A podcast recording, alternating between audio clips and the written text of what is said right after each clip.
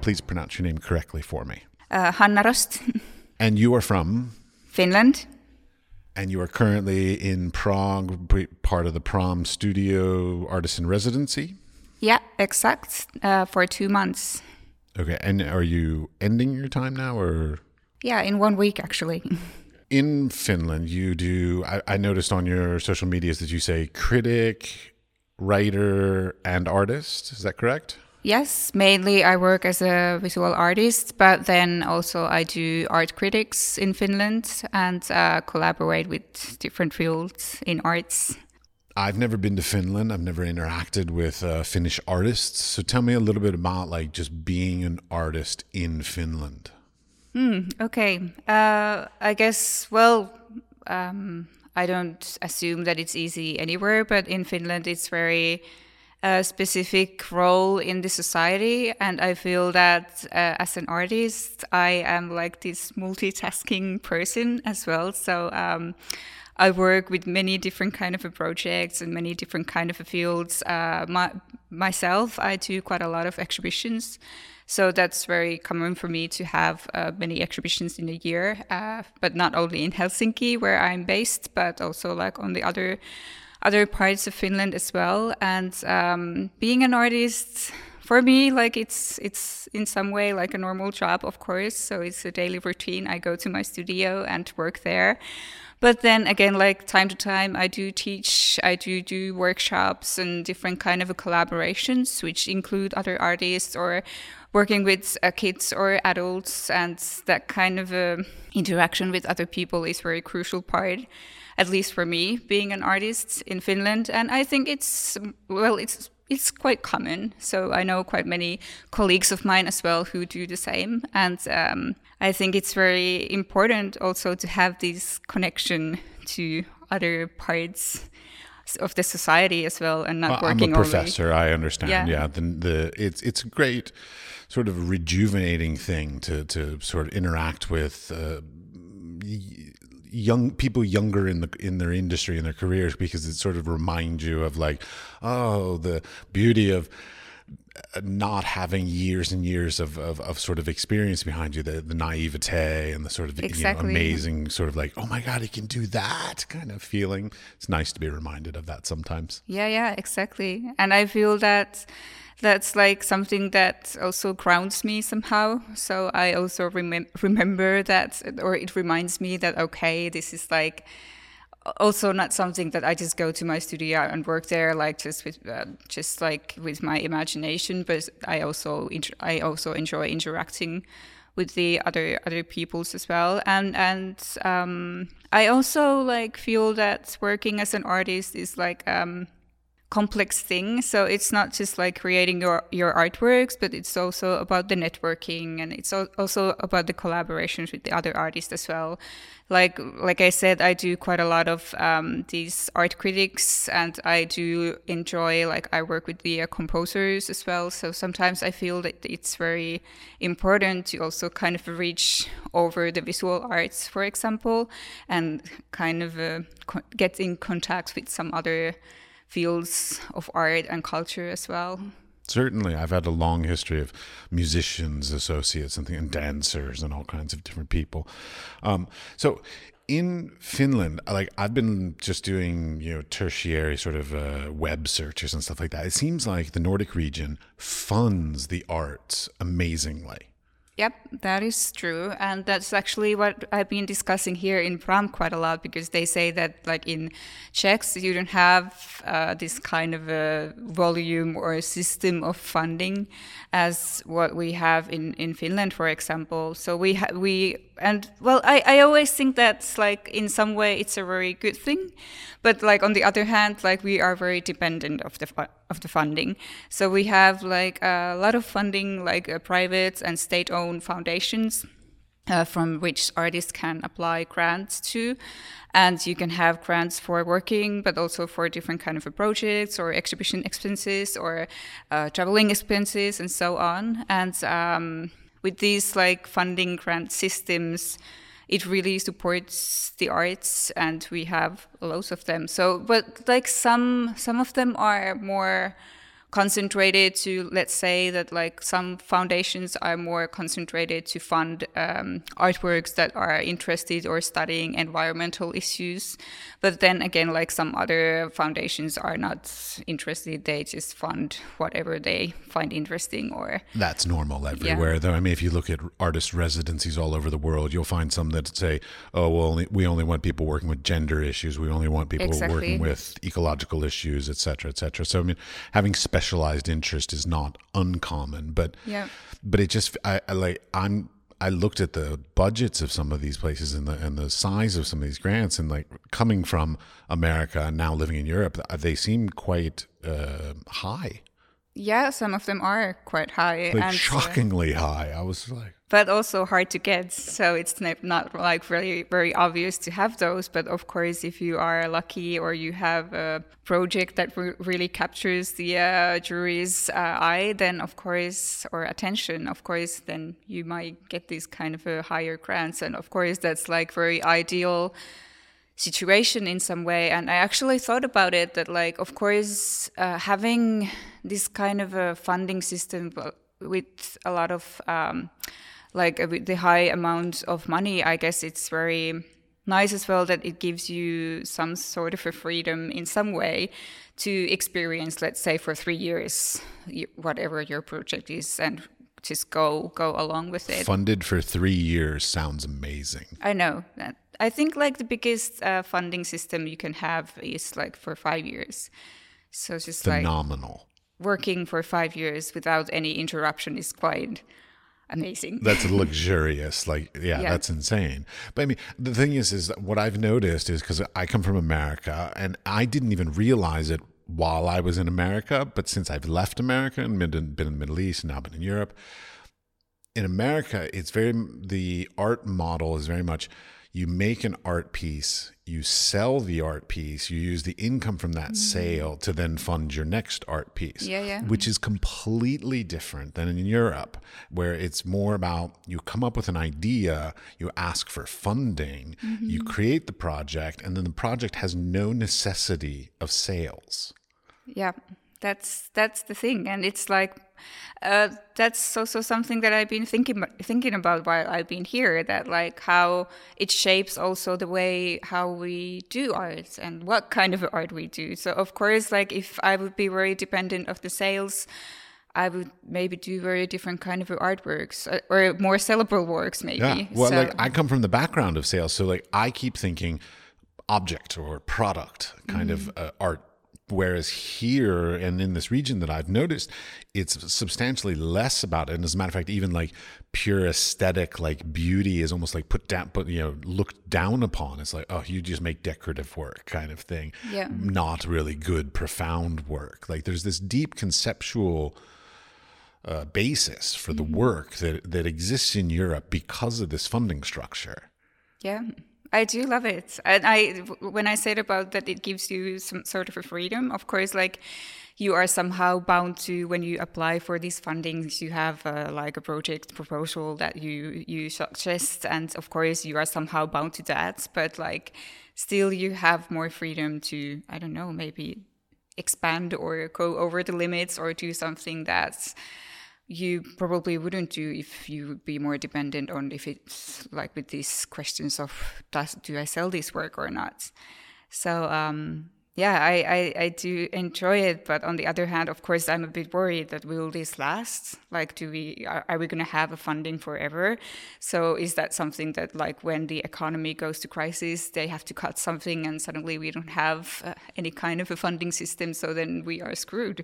So, so is that so? It's a governmentally based thing. So, like theoretically, if the economy goes bad, that there will be less money for the arts. Uh, some of them are like yeah. some of them are pri- uh, pro, uh, from private foundations. Well, well, but even the private foundations use the money from an investment that comes off of interest. That I mean, so like yes. there is still so they some are somehow bound together, of yeah. course. But especially the uh, state-owned uh, funding systems are those that are under a threat. I would say if if the economy would go really bad, but. Uh, yeah, so it's kind of a delicate system. So I don't know. Like on the other hand, it provides you some sort of a freedom, and on the other hand, it's like a, a, scary system that you don't know if it lasts. But that's a scary system, even if you're focused on sales. It's true. if you're well. focused on sales, if the economy goes bad, people aren't buying art, so like Yeah, you're yeah. not going to sell. So I mean, it doesn't matter whether you're requesting money from a grant or whether you're relying on sales. Exactly, yeah. Economy is the economy, and it still affects everybody the same. Yeah, yeah. So okay, I'm fascinated because I'll, I'll, I'll, I'll preface this with this is the Wise Fool podcast, so I have to look foolish at some point or another. So I'm going to look foolish now. The the granting system necessitates that people need to be able to write eloquently about their artwork. Mm-hmm.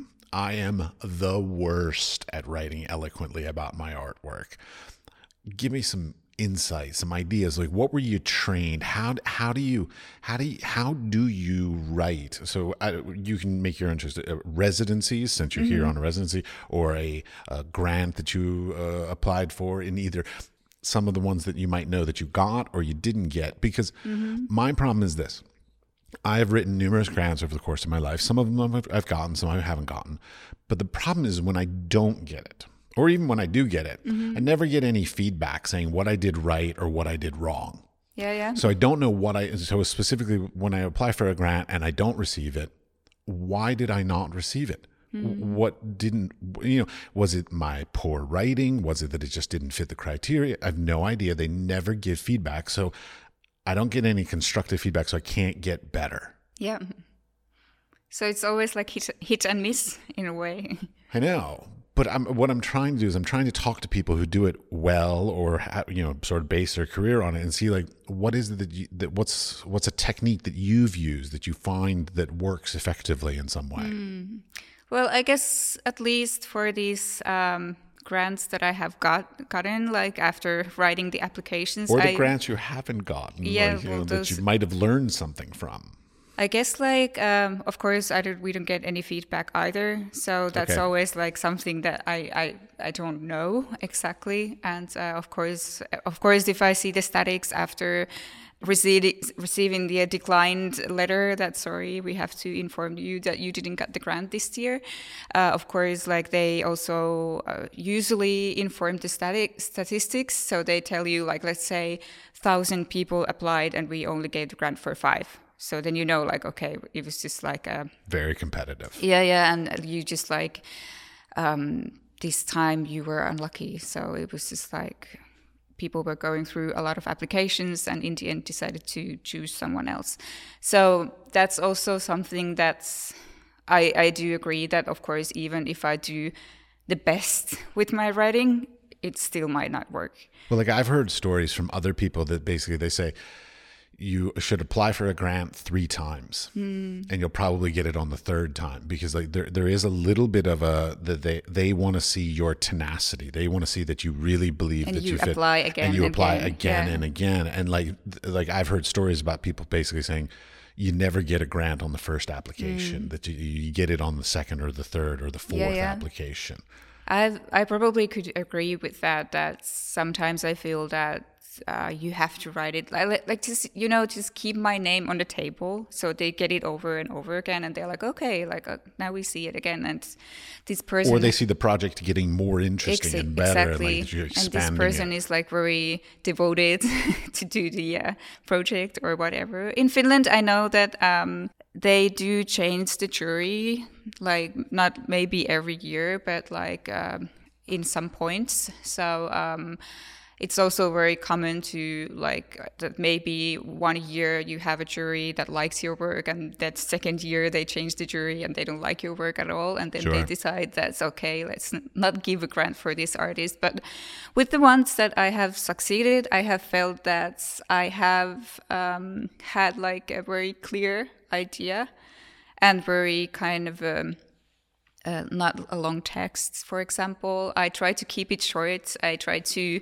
keep it very accurate and like kind of informative. So I, I I'm not like uh, preferring to tell any stories like about not that much. I feel more like just like get straight to the point because I know that they have thousands of applications, so Right. they don't have time to go through like a five pages long project proposal. Of course, if it's four or five years, maybe then that's different. But if Sure. you propose for one year, then I feel it's better to keep it short and very informative. Okay, so but now in America, we it's funny. I was talking with somebody recently about this, and they made a criticism of like American writing versus European mm. writing. That the styles in and of themselves are very different.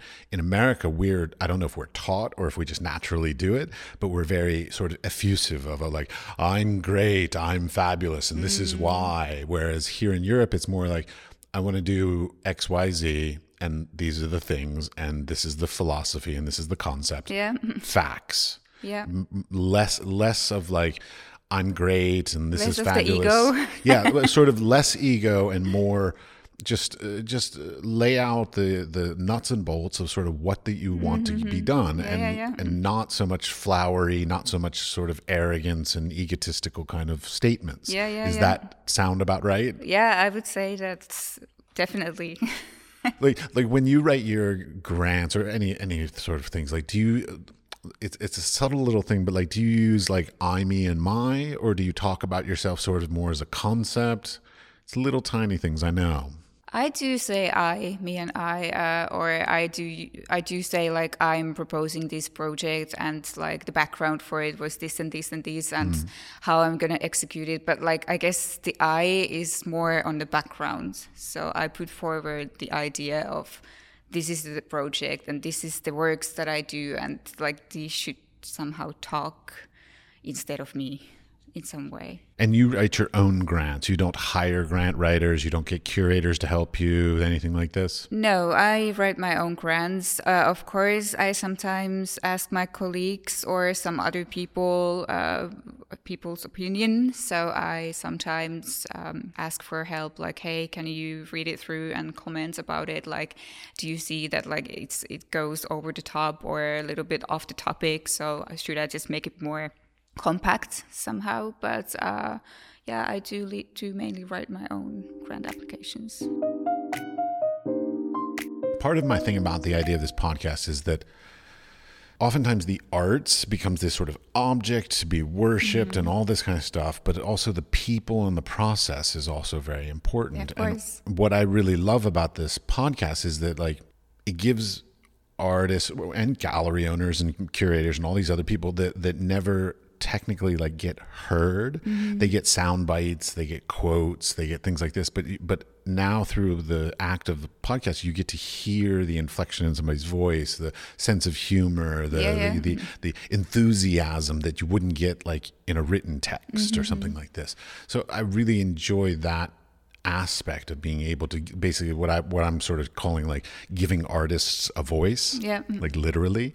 Cause like I have no idea what Picasso sounds like. You know, It's true.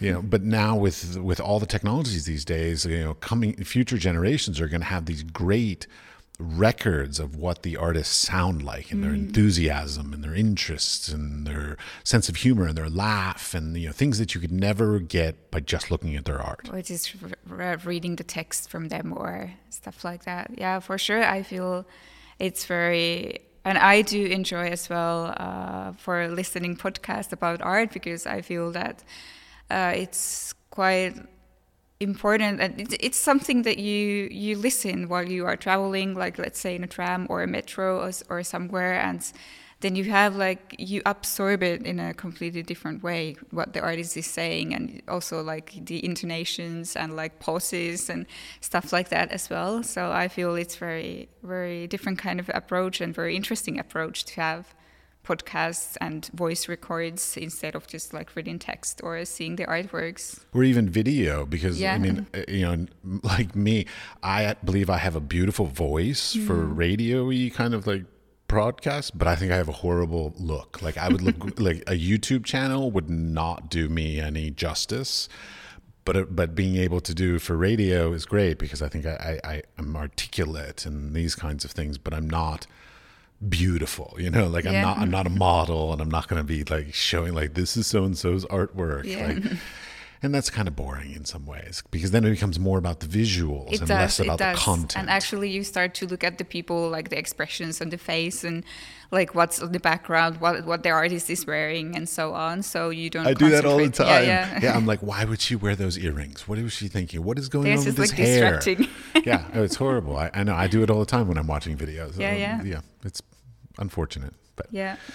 all right. So back to your life. Uh, so uh, you're currently on a residency. Do you do lots of residencies or just a few?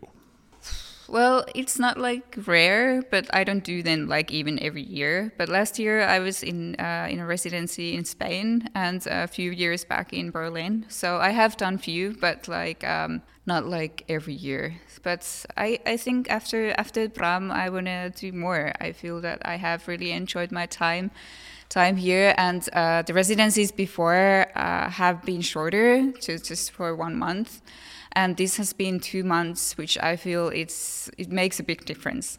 It does. And uh, so at least two months or even longer time would be actually even better because I feel that during that time you actually have time to settle down to the place.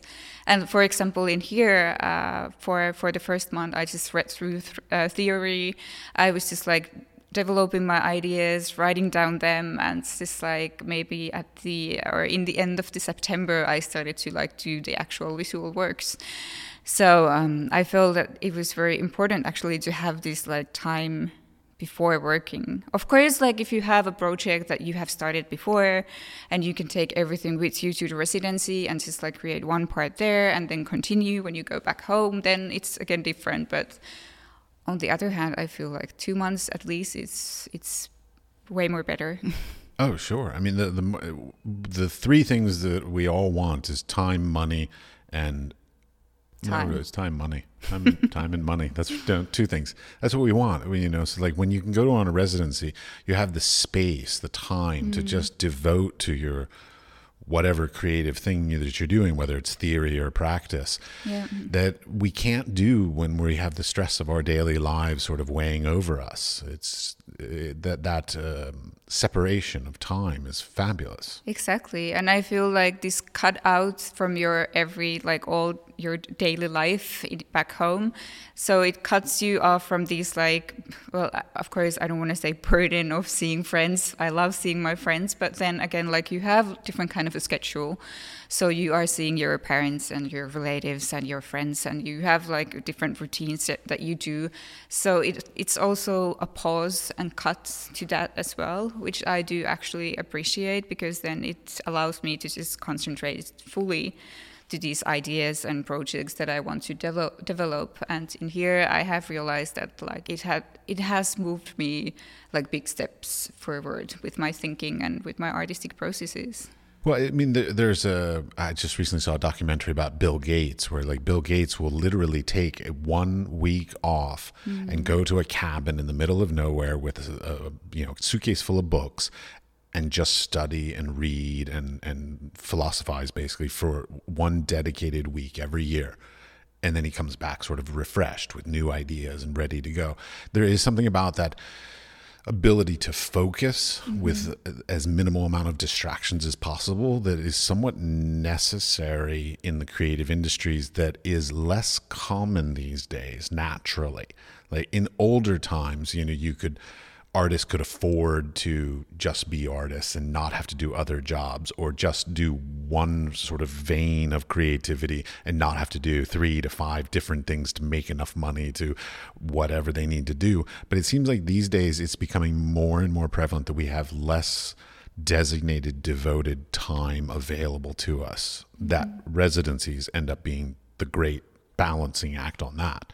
For sure. And I feel, um, of course, like I feel that nowadays, like working as an artist and in the art field is, it has become more fragmented. So you have a lot of like different kind of little jobs here and there that you do and you try to like multitask and handle all that. And it takes quite a lot of capacity from your thoughts to Absolutely. handle that. And um, I feel that like it's very crucial and important to have these like moments of nothingness that you have these moments like even to do nothing or it's just like because like these ideas strangely they develop when you have this like free free time and this kind of a like time that you don't you know that you don't have to be somewhere at five or you know that you don't have anything coming up during that day. So it's very important to have these like um, uh, it's uh, in, in Finnish we would say tyhjäkäynti. It's like that you keep your car uh, on but you don't move with it. So mm-hmm. it's just like this moment when you just stay still but still you are active. Somehow. Sure. Yeah, I mean, those are in every philosophy, you know, of, of, the world. Religions even talk about that sort of the stillness, the quietness, yeah. kind of finding that peace. I mean, and it's very hard these days. I mean, I like personally, I find I get my most inspiration one of two times when I'm either extremely busy, mm-hmm. so busy that like just like ideas just keep whizzing through my mind, or the absolute like I have absolutely nothing on my plate and suddenly I'm struck with something kind of thing, or I'm inspired to do something I'd never done before. I'm interested in going outside my comfort zone kind of thing. Modern society makes it very difficult to find those peaceful times. Yeah, and I feel that it's harder and harder to kind of uh, uh, for, for um, kind of um, to find like. Um, like reasons or find uh, excuses for having these because like it feels like society and everything every like the world is demanding you to be like active in a different way so they don't count this kind of a stillness as an activity. Oh, yeah. so they my, think that you are just lazy. My my wife works in like accounting. She's like full on like you go to work you do your job you know you come home and you relax kind of thing and she totally doesn't understand my lifestyle at all. She's she's like, "Well, you did nothing all day," and I'm like, "No, no, I, I did a lot all day. I just didn't produce anything today." But and it I, will come later. That's right. But it, but I, I, had to lay the groundwork for the plan to then do this other thing in the future, kind of thing. But yeah, non-creative people have very difficult times with understanding the lifestyle of creative people. Yes, for sure. And I feel that um, also one very interesting thing, what actually my uh, painter friend wrote about was uh, when she was asked to do an article about materials. And she said that, like, for her, the most important tool and material is not like brushes or paints, but it's, it's actually the working space. Or, or, the studio itself and i was like oh that's that's so true it's very important to have like a dedicated space for develop your ideas and it's kind of a safe space where you can go and even to sleep if you feel like it. So it's kind of a space where you can do a lot or you can do nothing and then it's, it's like a, a non-judgmental space like where literally you can be the biggest slob or the most OCD or whatever it is that makes you happy exactly. so that you can then just be free to be as creative as you want. Yes, and I think as an artist, we all been there that we have worked in, uh, like we have had a studio, like let's say in a corner of our living rooms, and that's not like the best place to have it. So it's uh, after moving out from working working at home to a proper studio, I have realized that that's the best thing or a decision that I have done since I since I moved there, and it's been a long time ago, but still I do kind of value this moment when I realize that I need to have a space for myself and space for my thoughts and for my creation. Now, are you the kind of person like? Because I know different artists that do it different. Are you the kind of person that would go into the studio? Here, I'll give a perfect example. I have a friend, Sean Richards, in the United States. He had this thing where he went to his studio at 9 a.m. every day and he worked until 5 p.m. Or he didn't necessarily work, but he was in his studio mm-hmm. doing something in his studio from 9 a.m. to 5 p.m. every day. And then when he went home, he did nothing creative, you know, nothing artistic, whatever. He just did the rest of his life. Whereas other many other artists do where they only go in the studio when inspired. Hmm. I go to the studio almost every day inspired or not, but maybe not at nine, between 10 and 11, and then I work a little bit more late. But um, I do go there, even if I sometimes feel like, oh, I'm so frustrated, like I, I don't feel inspired at all. Why should I go there? Like have like do the effort of traveling there and so on. But uh, I feel that on the other hand, like sometimes I have thanked myself after going there and I have realized like this is exactly what I need, that I have to go there and I have to spend time in the studio because otherwise I just like procrastinate at home and do something else. So in in a way, I feel I'm even if I don't do anything at the studio, it's important to go there because it's still somehow progressing the thoughts and the ideas I have. So in Finland, do you have to do like do other work for income or do you get enough income from your art to live and have a studio and make work? Uh, some years I have enough income to just do my own arts, and some years no. So during those years, I do teaching more, but um, then again, during other other years, I don't have to. So it's kind of an on-off balance. That sometimes I have more freedom just to do my own arts, and some other other years no. and it's yeah it's like um, we're also dependent of the granting or the funding system as well. So if i get a grant for one year of course i don't have to do anything else. But again like if i don't have a grant then i have to combine and get the income from more resources yeah, I I feel that it's very interesting actually how um, the material of our photography is changing nowadays because like you said that like earlier we we were just having these like documents of uh, printed on four by five large formats and like having them like holding them like super precious treasures. I still I still treat them precious. Yeah, like, yeah. They are kept in sleeves, in a sealed binder, in Mm-hmm. a box with with with like silica to make sure there's no mold. Like I mean, I treat my negatives, even though I haven't touched my negatives in 20 years. I still treat them like they're Yeah, yeah. precious. But I think that has changed somehow lately in photography. And for me, it was like a very big breaking point. I do use a lot of uh, photographic material as a base for my works, but for me, it was like a big relief to realize that I don't have to treasure them or kind of value them in a in a way that I did before. So for me, like now, I just enjoy when I can just rip and cut and destroy the photographic material somehow. And um, I feel that that's also very interesting where contemporary photography is going. That people are expanding the material a lot or, and experimenting with it a lot. So I feel, of course, maybe that of course that has been something that has been done before as well in some forms but now i feel that it's just like it has taken like enormous steps to something completely different Right. So like I've looked at some of your works that you do you blend together photographs with concrete and other sort of materials like Yeah. this. So where you know sort of basically it's like how did you come to I'm a huge fan of materials and and using interesting blends of materials. So the question would be like how do you come to taking something like uh, sort of almost ephemeral like a, a photograph and then putting it with something like concrete?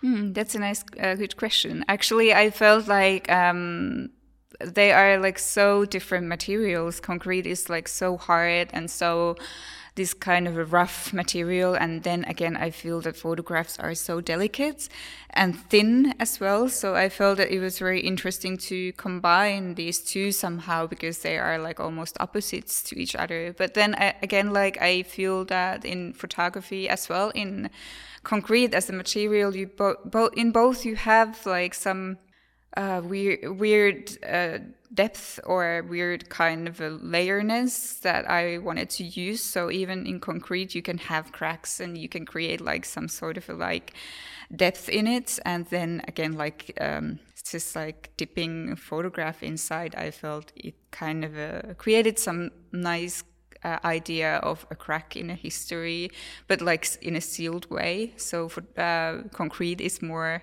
a material that also like seals things in it. But then again, photography is more something I don't know, flexible or fluid in some weird way. So are you using your own images or do you use like found images? Uh, both. I use uh, images from my family albums, but also found images from the flea markets. okay, wait. I have this pet peeve of mine. I've- I'm fascinated by this. When you say you use your own family photos, are you literally using the originals or are you scanning them and reprinting them? I'm scanning and reprinting them. Okay, good. No, I'm fine with that because I I hate when I hear of some artist that like used the original only family heirloom photograph. I'm like, are you like come on Are you serious? like, really? Like that's a family heirloom. You don't use that. I mean as much as i might love your artwork you don't use the original. I find that horrible when people do that. Yeah it's it's quite it's quite rough decisions to do that. I, but i feel that also because usually the family family images are like in the format of uh, 10 by 15 uh, centimeters. So they are quite need. a short or like a small small size to use as well. So i feel that with the scanning you can of course like play with the uh, dimensions and the size. So you can actually like just like enlarge the image and just like use a little part of it and so on. So i feel it gives me more flexibility to work as well if i don't use the originals. But um, it's it's interesting. Actually, um, I was listening one podcast uh, from Finland, and there were like two girls talking about this um, a time of social media and a use of images during that time. Which is a great topic. Please go forward. I know, and it was uh, very interesting that the other girl in this podcast uh, actually said that if she would lose or all her images, she would be just relieved. Like if she would just lose everything from her hard drives and phones, she would be just happy. And I don't know, I, I felt somehow very, I don't know, light or relieved with this kind of answer. Mm. I don't know, for some reason I, I kind of agreed. Uh, of course I would be in shock for, for a moment. But then again, like during the time of social media, I feel we have so enormous amount of images in our hands and in our, on our phones and on our clouds and wherever and we never go through them. So i don't know if if i would even miss them but it's the same with these family photos actually that we just like my parents storage them in the boxes that no one never goes through although i do when i want to use them for my artworks but like on the other hand we never we never have like um, we never go through them. Oh, so my parents have bookcases upon bookcases exactly. of photo albums and shoe boxes and all kinds of stuff that have not been looked at in a decade. And it's even like a burden or kind of a terrifying idea if someone is saying, "Oh, let's go through these photo albums together," and it's just like, no. Oh no, I love doing that. I mean, but that, the, yeah, but I, I like that kind of stuff. I'm odd that way. I know it's fine.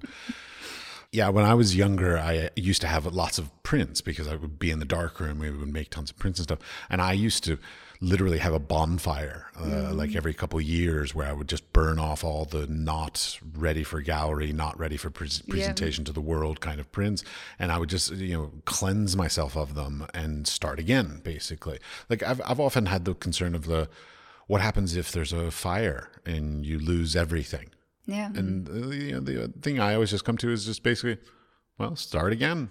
Like I mean, losing the material stuff. So like your your images on social media and all this stuff. Like it's just what you did, but you can always make more. Yeah, exactly. So, you can you know, always start again. And of course, uh, um, if I would lose the files of my artworks, I would be very. That would be quite devastating. But then again, I feel that okay that's what Dropbox is there for. Yeah, and I would feel that okay, if I would lose, well, of course I have multi- multiple copies of them, but still, it would be like if I would lose all of them, then I would just think it as a new start. Yeah, I mean, it would else. suck. I would be very sad for sure. For sure.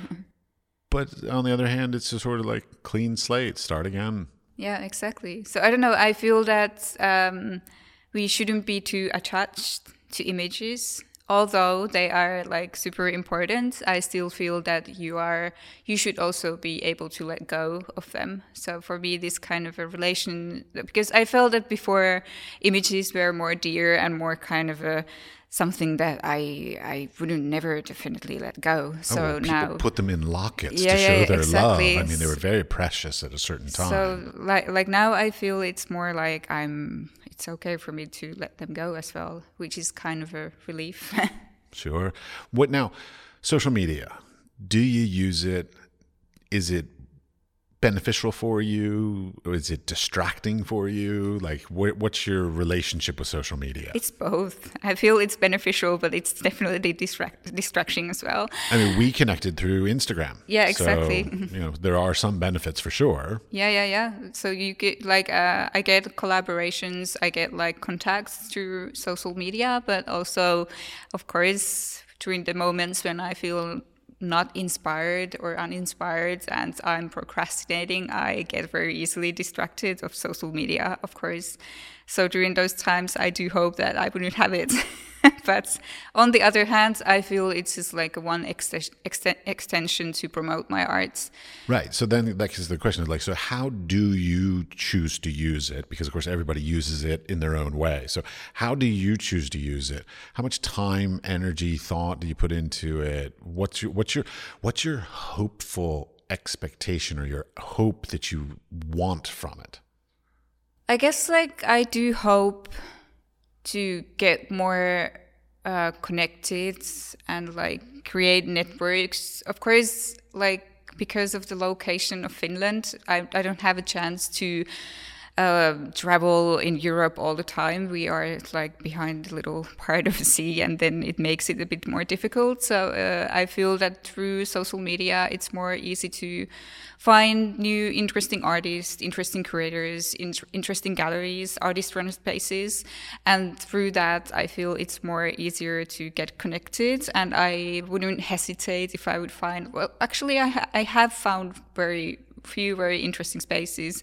So through social media, so I wouldn't hesitate in some point to contact them and say like hey i'm very interested of your space and would it be possible to make maybe make a show there or do you have open calls or so on so i i do use it as a tool for to like process or kind of connect professionally mainly and that's what i do hope to do even even more i think. So i use it less for personal of course it's like doing art is somehow always personal so if i do if i'm in prague and i see a nice exhibition it's part of my profession to post something about it but it's also part of my personality to post something about it because i do like it. So yeah it's like a fine line or thin line. It is. It's very difficult. It's. I mean, I, even with this uh, this podcast, I'm always sort of wondering like how much should I be sharing on social media? How much is not necessary? Because like if I post too many images about sort of things that aren't relevant, mm-hmm. then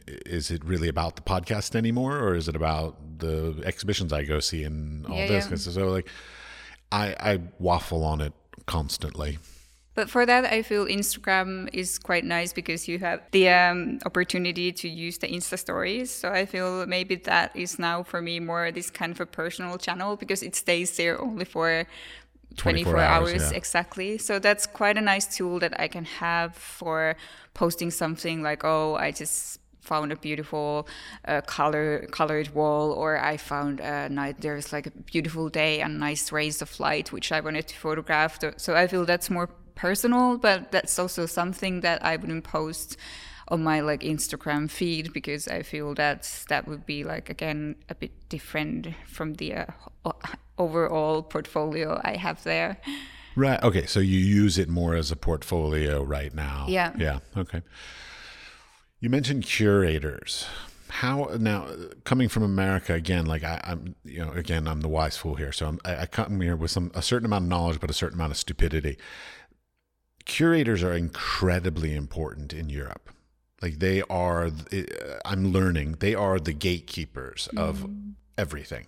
Certainly. And I feel that curators are the ones that like have, like they are this kind of link between the uh, buyers or gallerists or collectors and the artists. So they are this kind of, like you said, exactly the gatekeepers that can really make a change to to your career or help you but i also feel that they are there for for having the conversations for example with the artists so they are also there to give like a different point of view or and that's actually something that i do hope to do more to collaborate with the curators. And hopefully i have a chance to do that in the future more that i can not like in a way that oh i have to get into some exhibition but in a way that i could maybe invite them to my studio and just have a talk with my art uh, about my arts and just continue from that.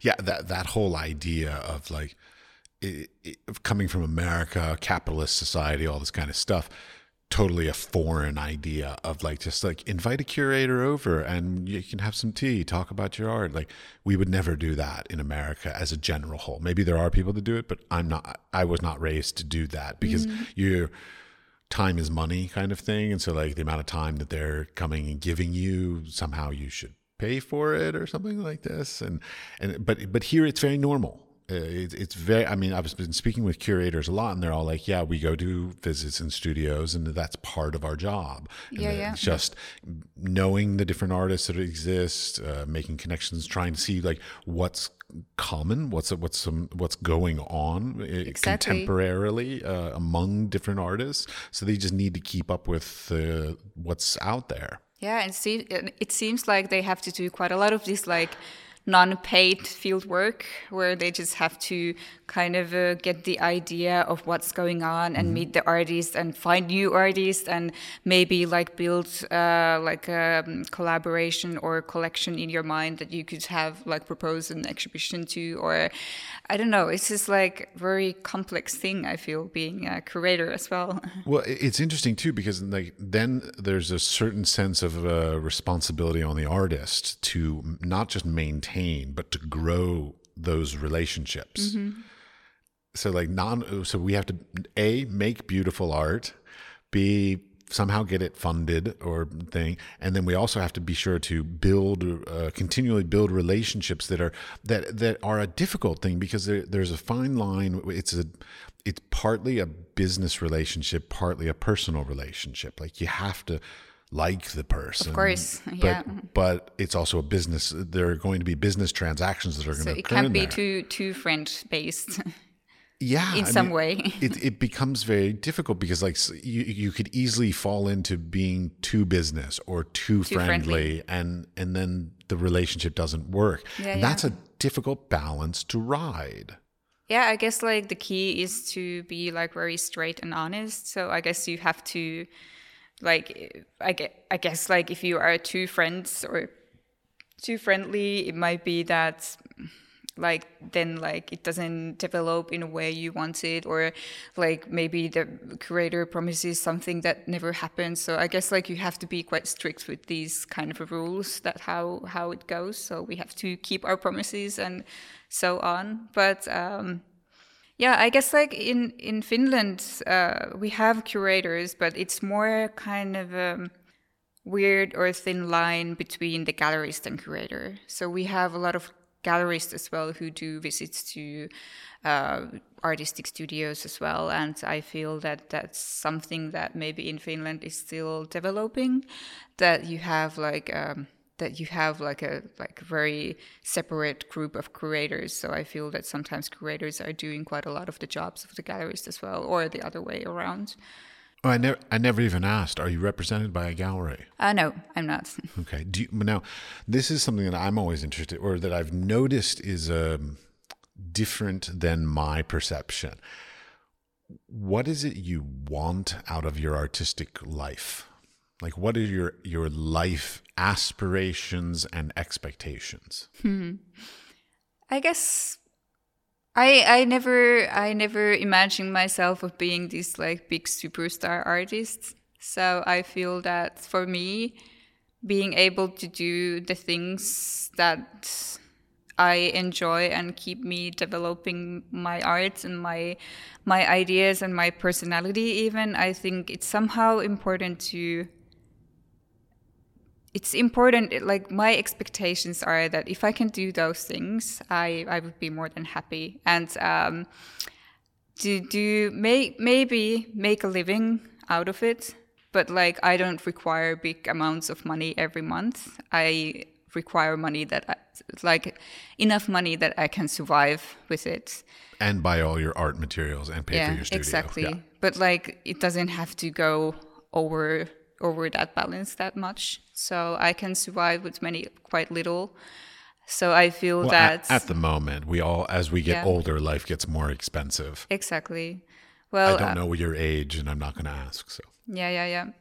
But um, yeah, I feel that like maybe for me the crucial part is to be able to keep developing. So I feel that like being an artist and like it's it's part of a like a life going process that you just want to learn more about yourself and more about the world and more about the topics you are interested in and you feel it's just like this kind of a digging all the time deeper and deeper to these uh, topics that you are interested in. And i feel that if if i can do something like that and continue doing something like that and make somehow a living out of it i would be more than happy i don't expect to be world known famous artist i expect myself to be somehow an artist who can keep my freedom in some way to grow and develop.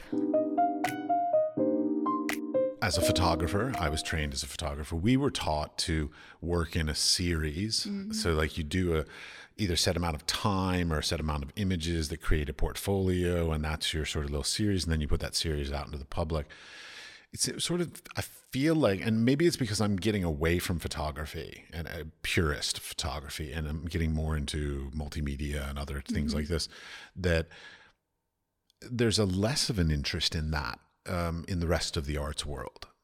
Is, there seems to be it's um, you can make a couple things and then you can sort of change to do a couple of different things as long as as long as there's a common thread that mm-hmm. goes through we'll say conceptually yeah. the the actual subject matter the volume of the portfolio let's say you know so the sheer quantity of the work or whatever is almost irrelevant as long as there's a a thread that see, says all made by the same person, all made by the same mm. mind, kind of thing.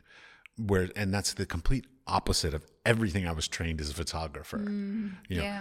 consistency, cohesiveness, like all these things that we, the words that we use in photography, are completely not true in the rest of the art world these days. Yeah, yeah, and I feel that even when I studied in Helsinki in the uh, University of Art and Design, uh, I felt that like in photography, it was very common to do series. Like the series was the thing that you do.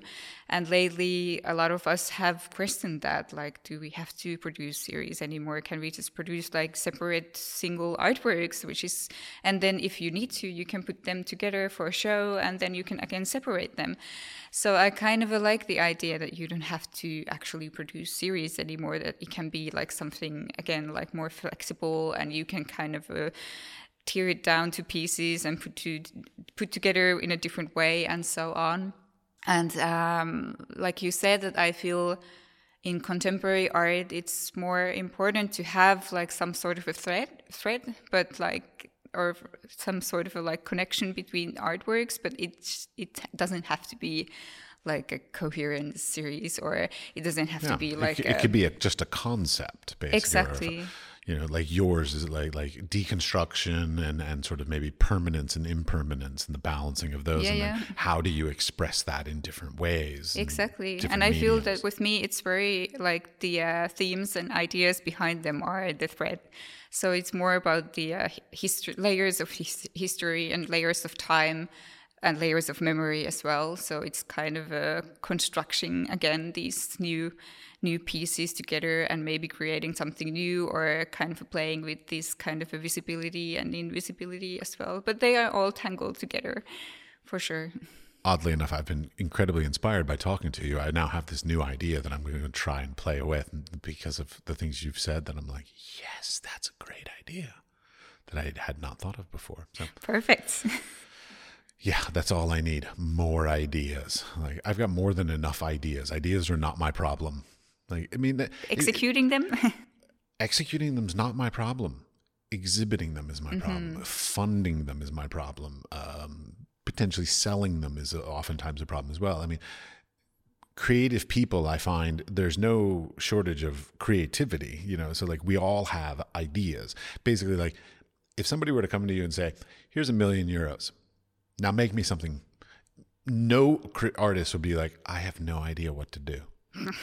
That's true. Like, I mean, so it's not about our issue of making art is not about not being able to make art or come up with a creative idea or come up with a, a process or a technique or a materials. It's about finding the time and the mm-hmm. money and the space to be able to have the freedom to just say, this is the thing that I want to make. Yeah, exactly. And I feel that's like we can adapt quite easily to different kind of situations so let's say you said you just said like someone offers you like 1 million we can adapt to that so of course maybe we would do something that Bigger. we bigger exactly but like More of course expensive. I'm we- working in bronze all of a sudden. exactly but uh, of course like uh, on the other hand i it could be something different like if you have 100 euros then you adapt again and you do something smaller or more something that you don't need to have like a lot of budget production for it Oh, well, I found that. I mean, uh, over the course of my life, I've gone from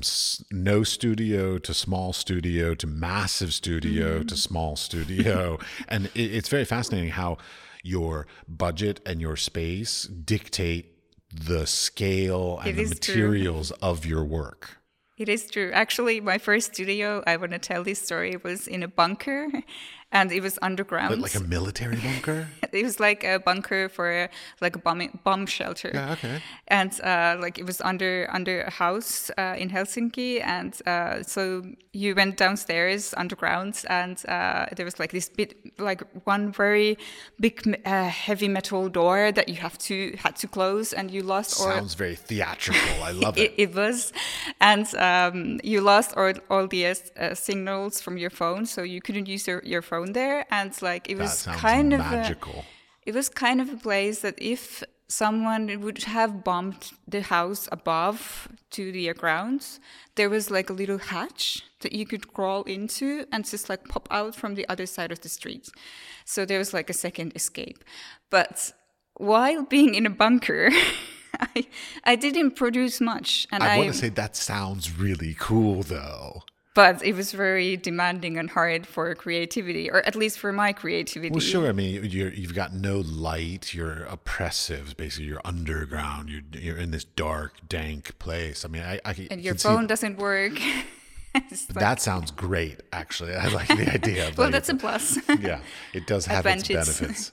But yeah, but so so that was not ad- advantageous for you. no, it wasn't inspiring for me at all. And I felt that I like the works that I produced were somehow very thin and like almost like invisible in some way and kind of uh, tense as well that I, I, I felt I, I like in the end I wasn't so happy with many of the works that I produced there because I felt that I there was just like some big mental pressure for being in this bunker that it kind of just like just like somehow my inspiration and creativity escaped from maybe from the hatch.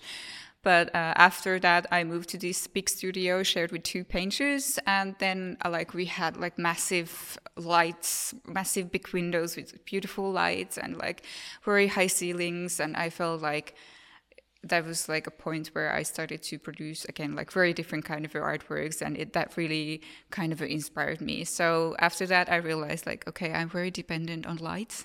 A lot of us are. I mean, we're, but we're dependent. I mean, it's like you go back through history. I mean, I'll use Picasso again. Like he has blue period, and then he had his other, you know, gray periods and other periods like this. That's like different aspects of their life. That something was going on in their life that somehow gave them some inspiration, whether it be a studio or a relationship or a lack of relationship or money or no money or whatever much of the artist's mm, output and their sort of expression that's going on in their life is oftentimes a reflection of whatever Goes is in going on in their yeah. life, you know. Yeah, yeah, and it's very interesting. But also, like, um, I talk with my one friend of mine. I feel because I went through uh, like a big, uh, long periods periods of depression, and uh, I felt that after like uh, recovering from those, I've been able to deal with those like moments of depression. But then again, like during the time when I was depressed, I couldn't imagine like dealing with the depression, so I was doing completely opposite. So I try to use a lot of colors and like try to do like something again completely like opposite for it. So it's funny as well that with some moments of your life you cannot do it when you are in it but when you are out of it it's more easier to handle them or again deal with them. Sure. I mean, I I can't tell you how many times like when I was in school, I used to like I, I remember getting up in front of the class and I'd be like, "Oh, this work is about blah blah blah blah blah, whatever bullshit art speak I just said," and then ten or fifteen years later, I look back at that work and I'm like, okay, that work was not about all that bullshit that I said. It was about this other thing or this issue or this whatever that was going on in my life that I didn't have time and distance and perspective on to really understand why I made that Yeah, work. yeah. And this is where it goes back to the whole writing of artist statements kind of things. Like oftentimes I don't know why I'm making what I'm making until I have time and distance Yeah, to look back to it, yeah. to look back at it and say that's why I made this. This is what was going on in my life or this is what I was having issues with or fearful of or whatever. And and and I find it very difficult because this idea of residencies and granting basically it it works under the structure of being able to foresee what you're going to mm-hmm. be working Mm. yeah. on and I can't do that. I I'm more of a retroactive like I will produce a thing and, And then, I can see. and then I see why I did it Mm. 5 years later. But the idea of writing for grants and residencies and stuff is basically going I foresee that I'm going to be depressed and I'm going to be doing this very dark work about this issue of depression. I don't know that I'm going to, or I'm going to be very happy and I'm going to do very colorful work to mm-hmm. express this. I have no fucking clue what I'm going to be. I mean, and a lot of times these grants and these residencies are a year, two years out. Like, Yeah. I don't know where I'm going to be tomorrow. Like, I don't even know what kind of mood I'm going to wake up with tomorrow. Why, how could I possibly foresee what I'm going to be inspired by or what mood I'm going to be in or how I'm going to work a year or two years out? And that's why writing grants and residencies is very difficult for me. I guess like for me, it always helps that I can somehow reflect to the things that I have done during the past and I the thing to the things that I have written about before, and then I can somehow extend that, but like in a enough loose way that I have the freedom to.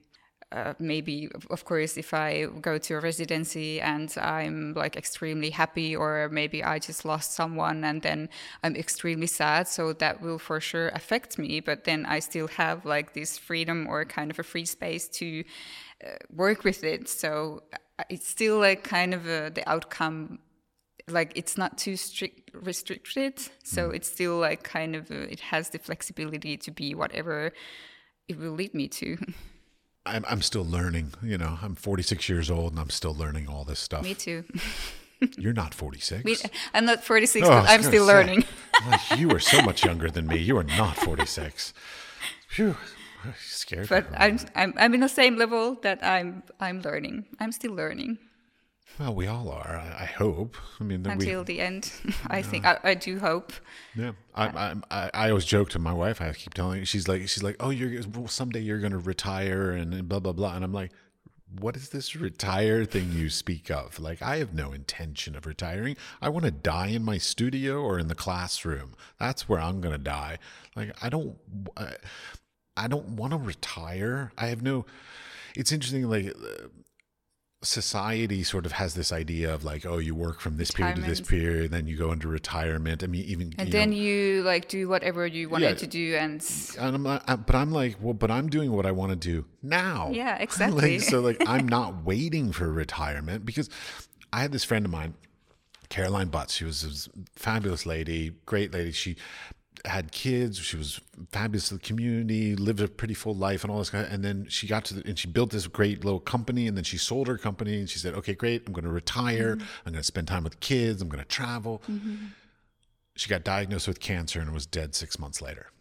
But that's exactly like you never know. Like we might be dead tomorrow, so it's important to live also now and not like for for the retirements. And actually, well, this is a bit gloomy, gloomy topic, but That's but fine. I'm, I mean, I'm I'm from Finland, so it's very common for us to talk about these things. I guess sometimes. that, eh, well, that, it's funny. That's a that, as a foreigner, I would have said Finnish, depressed.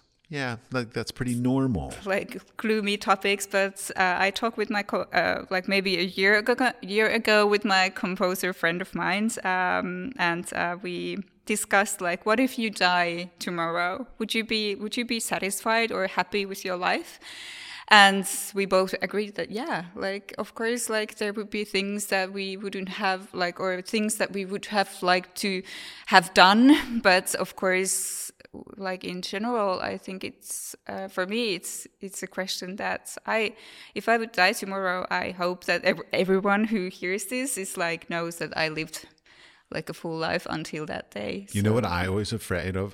I'm always wondering when I die, who's going to be in control of my estate? And are they going to mm-hmm. have sort of the same ideals and beliefs that I mm-hmm. have about how to manage my estate? Yeah. Mm-hmm. That I know that's incredibly arrogant of me to believe that I even have a worthy body or series of work to necessitate an estate. Yeah, yeah. But but that's I actually think about that. I'm like, what basically how is my legacy going to be handled? Of course, and I that's again like something that we have discussed about that like um what do you do like I like regularly like destroy some old works of mine that I'm not happy with. Yeah, because in case you die tomorrow, you don't want somebody else to think that was a great piece you were working on. exactly. I don't want anyone to show it. so like this is something very common that quite many friends of mine as uh, as well I guess um, agree with Oh, that yeah. you have to you have to kind of edit how how the uh, what you leave behind or and potentially leave behind. yeah. yeah. well you will leave behind something but like of course if it will be discovered or no that's another case but uh, i mean like you someone will have to go through the things that you leave behind. Wouldn't that be fascinating if we could like just start burying art in random places for it to be discovered at some point in the future? just like just make a piece of art, put it in a, like a steel box, bury it in some city somewhere, and just leave it there Yeah, for yeah, it to be discovered someday in the like future. after 500 years they will find it. Oh that would be amazing That's uh, somebody's going to steal that as an art project. I'm sure. Now that I've said, i already started to think about it I like know, oh we should like- go and just bury it somewhere here on the construction area I'm like, wouldn't that? But wouldn't that be fascinating if some artist actually went around and just like made? They don't have to be big pieces, but like little pieces, Yeah, yeah. and buried them. n- Never told anybody. Maybe left a little note in it, whatever. But like, never told anybody, and just left it. Yeah, yeah, yeah. I I do like the idea. I feel like um, uh, when I was younger, and even still, I do have. I'm very fascinated about the uh, archaeology and geology, and I feel that these kind of uh, like Dickinson uh, findings that, that just like appear from the layers of ground are extremely fascinating.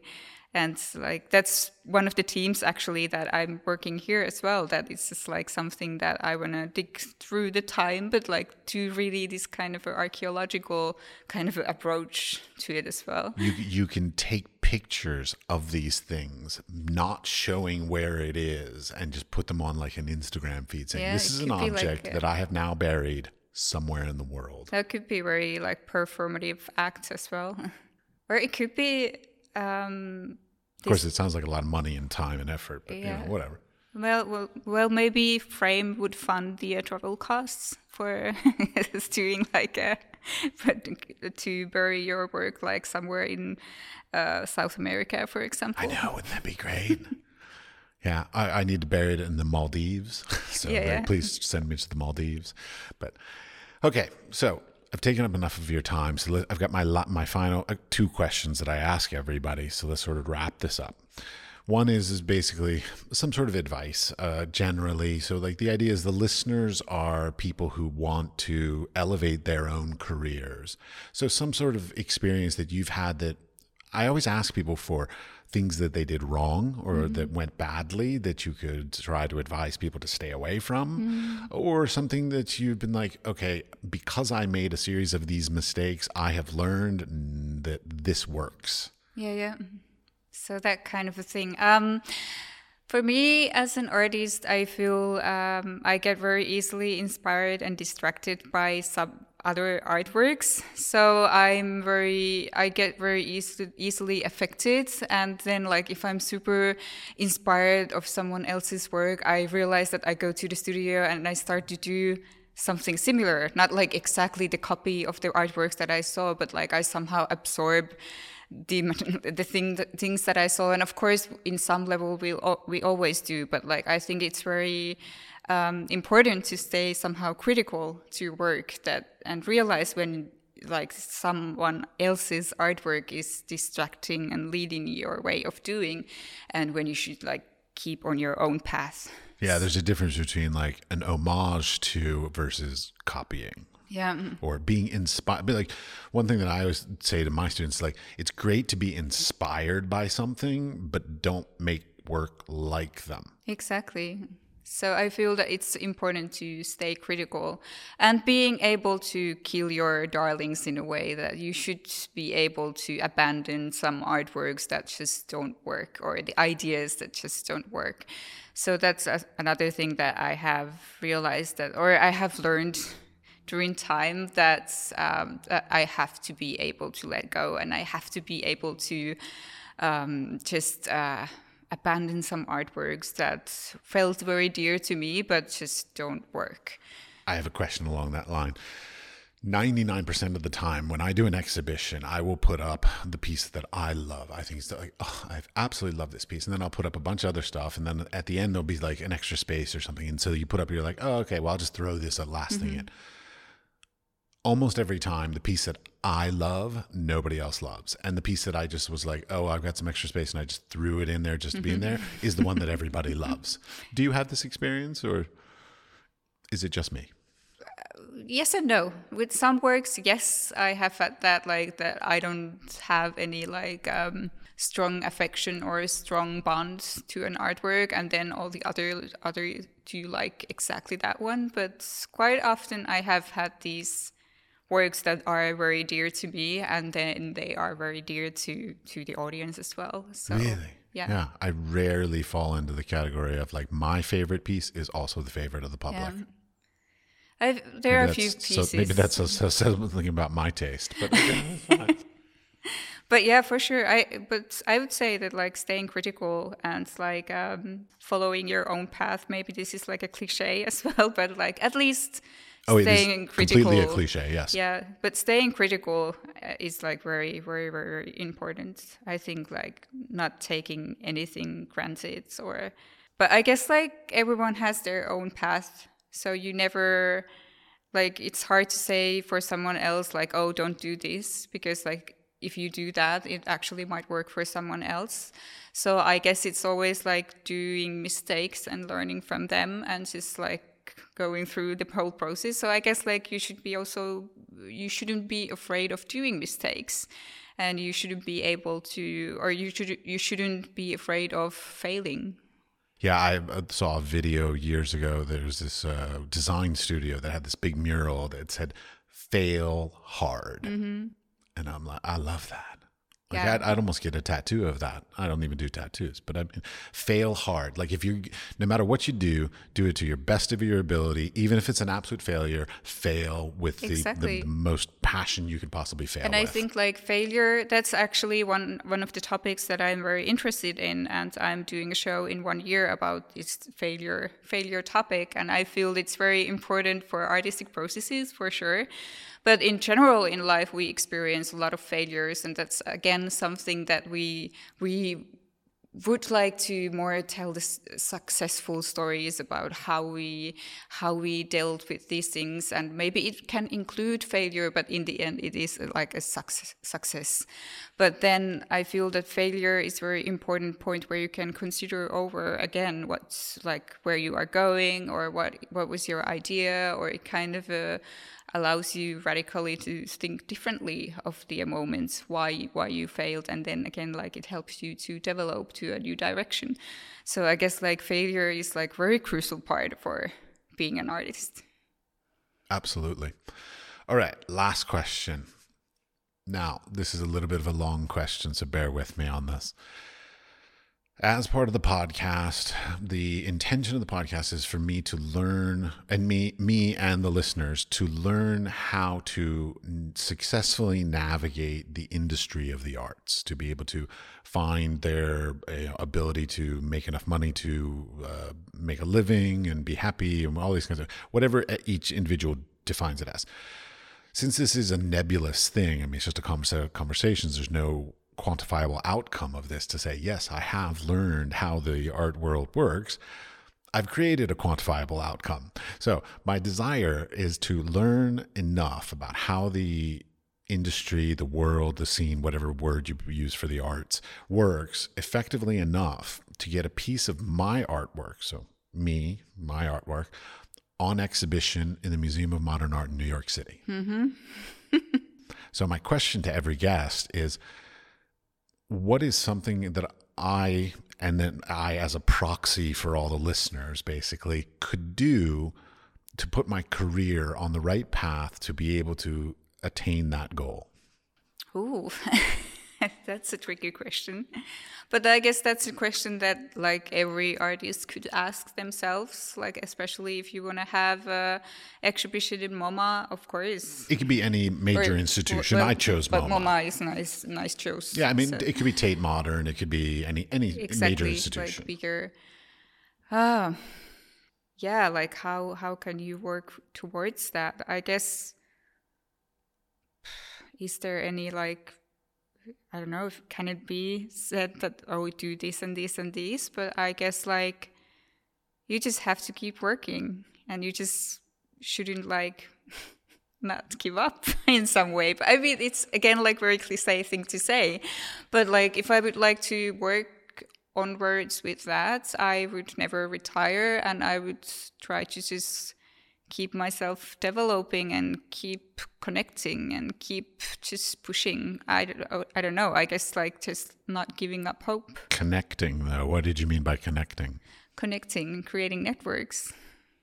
And that, and that really, in the end, is what I've learned is the most important aspect, which is the most exactly. difficult aspect for most artists because we're generally solo people. Like we are not generally team players per se. You know, we we want to be in a studio, we want to be by ourselves, mm. but it mm. an absolute necessity in the industry these days that you must work with other people and you must go out and make these connections and these relationships and you must build them and mm, uh, nurture them and expand them whatever you know whether it's a gallery or a, cura- a curator or whatever it is collector that you you have to build these things and this is one of those things uh, like i do online reviews for LensCulture um, yep.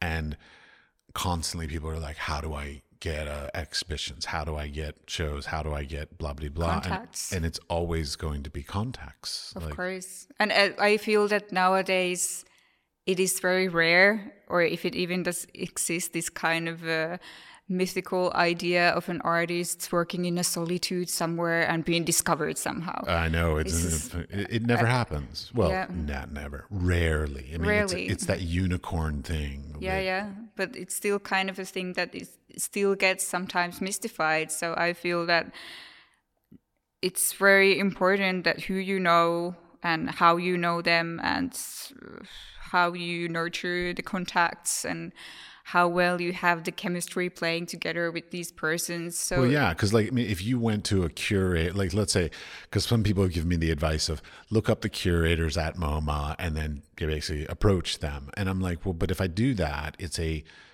direct almost like it's a pure business thing it's it's mm. it's a hi i want to use you to get to this goal and nobody wants that. Nobody, yeah. and they're they're not going to they're not going to respond positively to that. Yeah, yeah. So like it, it, you can't go into these idea of these connections and these relationships with any intention of basically using these people to achieve, achieve a goal, or else the relationship is already started in the wrong yeah. way. But I guess like it's very uh, important as well to kind of. Uh, so it, it has to come from the feeling that you feel that you both can get something out of it. And that's when it could work actually that that's you both nice, feel yeah. that like you like okay i think your approach is very interesting and it has like some reflection to the things that i deal with in my art. So i feel in that kind of occasions there is a possibility that it can grow to something bigger. So i feel it's always important to have like a like somehow feel truly that you both can get something out of it. Not just like hey let me let me have an exhibition there and there and there and can you just be my curator and just like can i use you? So i feel it's more important that you both are in the same boat with this that you you have you share something common or some some interest in the uh, similar themes or similar kind of uh, concepts or so on. Yeah that's great. I mean the the fact that you know we're telling people through this podcast basically like that you can't be sort of selfish and self-centered and and sort of egotistical and and go out with the intention of I want to use you as a stepping Mm-hmm. stone to get to X Y Z kind of uh, scenario that you, that the relationships with gallerists even and even other artists those too because like these other artists can then recommend you for exhibitions recommend you to curators recommend you to collectors Galleries, even. yeah, yeah, yeah. the the you can't use people. The, the reason why i'm sort of stressing on this is because i did it like I- remember being younger and and, saying like, oh, I need to be friends with this person mm-hmm. because this person has connections with this this gallery or, or the, these curators or whatever. And I remember trying to use people basically, and it never worked. I think we all been there that we have tried and Yeah. then it hasn't worked. And we have learned from that that okay, we shouldn't like or I shouldn't just like approach whatever gallery in a hope of that they will represent me if if there's like uh, if it's just like for the purpose of me using them.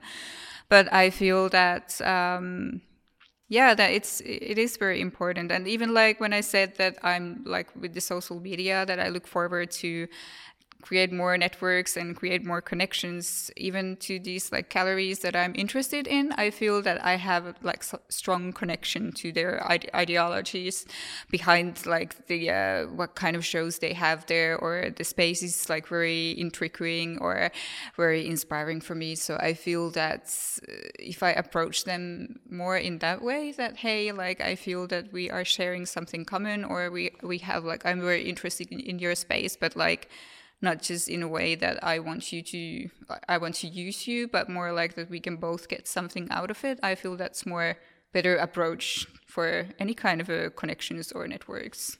It's it's yeah, it's all about the sort of the mutual growth and expansion. Yeah, and I think like that's something that we all want in the art field, whether we are artists or curators or galleries or collectors or even just an audience who enjoys art. I feel it's like this nice feeling of community, and I I do I do truly do hope that it goes more towards that. I feel that that's something that should that's that's the way that in my like hopes and ideas it should go more towards to rather than this like capitalistic way of thinking and marketing and just selling the works Yeah, well, I come from a background. My dad's a priest, minister, whatever you want to call it, and uh, the idea of like uh, when the tide gets high, all boats rise. If we all can learn from each other, then we all will get better. yeah yeah I'm a huge fan of that kind of an idea. yeah i i do think that that has like a seed of truth in it that you just have to somehow I think that that's that's very important. That it's not just like use or getting advantage of or taking advantage of someone. It's just like more like, hey, we both can get something out of it, and that's I guess one way to do it. And that's hard. It's really hard. It's like dating, basically. Like Yeah. we're, we're basically dating, trying to find people that we connect with, that we, you know, We're in the same wavelength and yeah. share some same values or ideas or interests or whatever it is. But I guess that's that's the way to do it, and it's it's hard for sure. And uh, like uh, for an introvert introvert like me, I feel that sometimes it is like very very very kind of a difficult thing to proceed or go through. Indeed. Absolutely. All right. Well, thank you very much for your time. Thank you for inviting me.